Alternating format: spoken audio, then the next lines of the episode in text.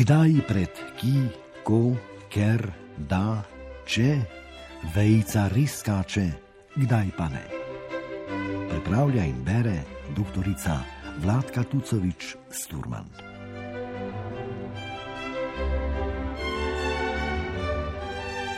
Tri pike, pikice ali pičice, oklepaj ali uklepaj. Spoštovani poslušalci, Tokrat bom začela kar z odgovorom na prvi del vprašanja, zastavljenega v naslovu. Ne pikice ali celo pičice, ločilo se imenuje tri pike ali tudi tropičje. Glavni števnik tri v njegovem poimenovanju pa nam pove tudi, da nikakor ne gre, da bi na mesto treh pik pisali dve, štiri ali celo več. Taka raba je rezervirana za zasebno sporazumevanje, ki ni normirano. V javnih besedilih pa pazimo, da zapišemo samo tri pike in nobene več in nobene manj. Je že tako, da je povod za razpravljanje o posameznem pravopisnem vprašanju pogosto napačna raba. Kaj bi lahko bilo narobe pri nečem tako preprostem, kot so tri pike? To, da se pred tri pike napačno postavlja vejca in da se pred tri pike ne ustavi presledek, čeprav so tri pike nestično ločilo. Sem vas, spoštovani poslušalci, zmedla že čisto na začetku? Upam, da ne. Pojdimo po vrsti. Slovenski pravopis v pravilih ob treh pikah jasno pove, da so tri pike nestično ločilo, kar pomeni, da med besedo in tremi pikami postavimo presledek. To je drugače kot pri enojni piki, ki označuje konec povedi. Taka pika je seveda stična, to je, da se drži besede pred sabo. Pri treh pikah pa ni tako in ravno s tem ima največ ljudi težave. V drugih nacionalnih pravopisih namreč ni enako kot je v našem, pa tudi logično se večini uporabnikov jezika zdi, da bi bile tri pike ravno tako stično ločilo, kot je enojna pika. Med študenti v prvem letniku fakultete marsikdo debelo pogleda, ko sliši za to pravilo. Vse do tedaj namreč ni bil pozoren na to, da je pred tremi pikami treba ustaviti presledek. Čemu pa tri pike sploh služijo? Največkrat zaznamujejo nedokončano misel ali zamolk, tudi nedokončano naštevanje. Naprimer, ni vedel, kako naj ji pove resnico. Presledek, tri pike. V sobo jih je vstopilo ogromno, med njimi njeni starši, brat, sestra, svakinja, presledek, tri pike. Tri pike lahko pri nedokončanem naštevanju zamenjamo z okrajšavo itd, ki pomeni in tako dalje, ali ipd, ki pomeni in podobno. Vendar moramo pri tem paziti na pravilno slogovno ustreznost. Tri pike nekako ne sodijo v strokovno ali znanstveno besedilo. Tam je veliko ustreznejša okrašava itd. Po drugi strani pa je okrašava itd. neprimerna za leposlovno besedilo, ker je preveč formalna. Pri nedokončanem naštevanju marsikoga zanese, da za poslednjo naštevalno enoto postavi še poslednjo vejco, na kar doda tri pike. Napaka. Čeprav naštevalne enote moramo ločiti z vejcami, pa vejce na koncu ne dodajamo, samo nestične tri pike postavimo. Naprimer, iz trgovine je prinesel mleko, kruh, sadje, brez vejce, presledek, tri pike. Brez slabe vesti pa vejco postavimo za tremi pikami sredi povedi, če se poved še nadaljuje. Naprimer, ni vedel, kako naj ji pove resnico. Presledek, tri pike, vejca, zato je molčal. Če že postavimo tri pike na koncu povedi, ne dodajamo še četrte pike, ki naj bi označevala konec. Že tri pike so končno ločilo, zato četrta, enojna pika na koncu povedi ni potrebna. Tri pike označujejo tudi izpust iz dobesednega navedka ali citata, vendar morajo biti v oglatem ali poševnem oklepaju. Pravilno se rabijo zgolj za izpust sredi citata, zato je povsem odveč, kar nekateri zelo vesno delajo, Namreč, da na začetku in koncu vsakega navedka dopisujejo tri pike v oglatem ali poševnem oklepaju. To dela besedilo nepregledno in manj brljivo.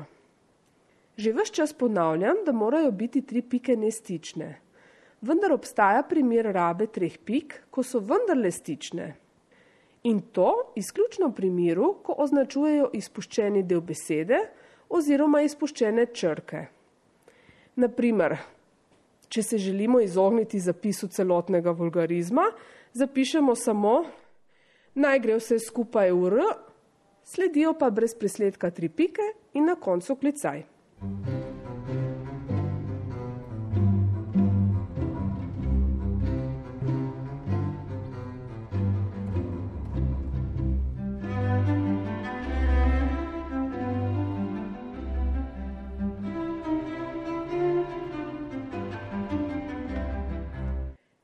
zdaj odgovor na drugi del vprašanja iz naslova.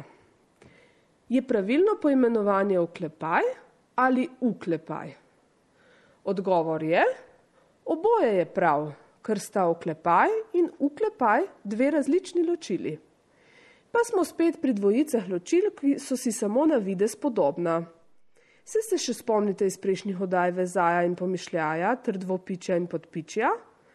No, uklepaj in oklepaj si nista tako daleč vsak sebi. Uklepaj je namreč del oklepaja, natančneje njegov prvi del, drugi oziroma zadnji del pa je zaklepaj. Oklepaj je torej dvodelno ločilo, sestavljeno iz uklepaja in zaklepaja. Poznamo več vrst oklepajev. Najpogostejši je okrogli oklepaj. Že pri treh pikah pa sem omenila, da izpust iz citata označimo s tremi pikami v uglatem ali poševnem oklepaju. V prav take oklepaje pa sredi citata ustavimo lastno urinjeno besedilo oziroma urivek. V oglatem oklepaju označimo tudi izgovor. Poševni oklepaj pa uporabimo še za oklepaj znotraj oklepaja, da se nam ne zgodi, da zapišemo dva okrogla oklepaja ali zaklepaja hkrati, podobno kot enojni narekovaj uporabimo znotraj dvojnega narekovaja. Bolj v naravoslovju ali jezikoslovju so rabljeni še pokončni, zaviti in lomljeni oklepaj. Kakšna pa je v besedilu vloga oklepaja in zakaj ga rabimo?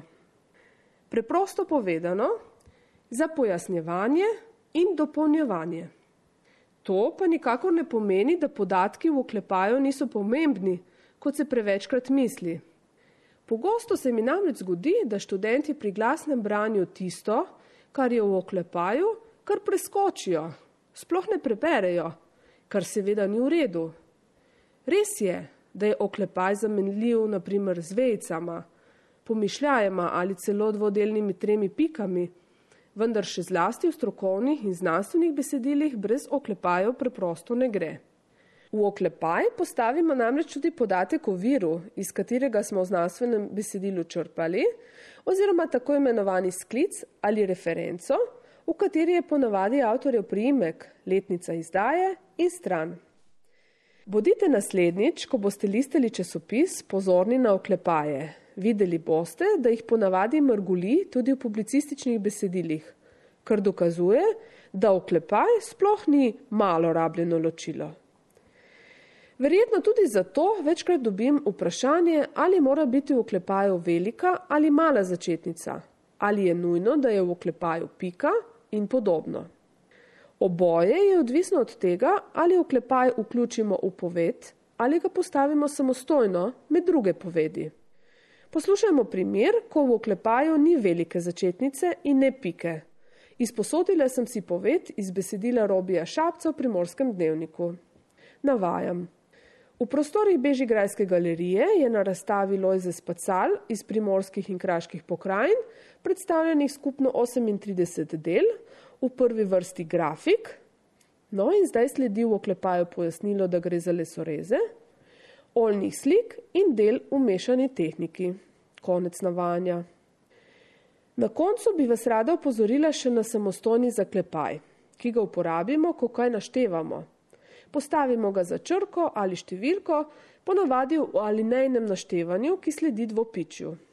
V takem primeru moramo paziti, da se nam med črko ali številko ter samostojni zaklepaj ne vrine odvečna pika. Nalogo ločevanja ima namreč izbrani zaklepaj. Pika je samo odvečno podvajanje. Pa lepo zdrav do naslednjič, ko se bomo lotili vprašanja.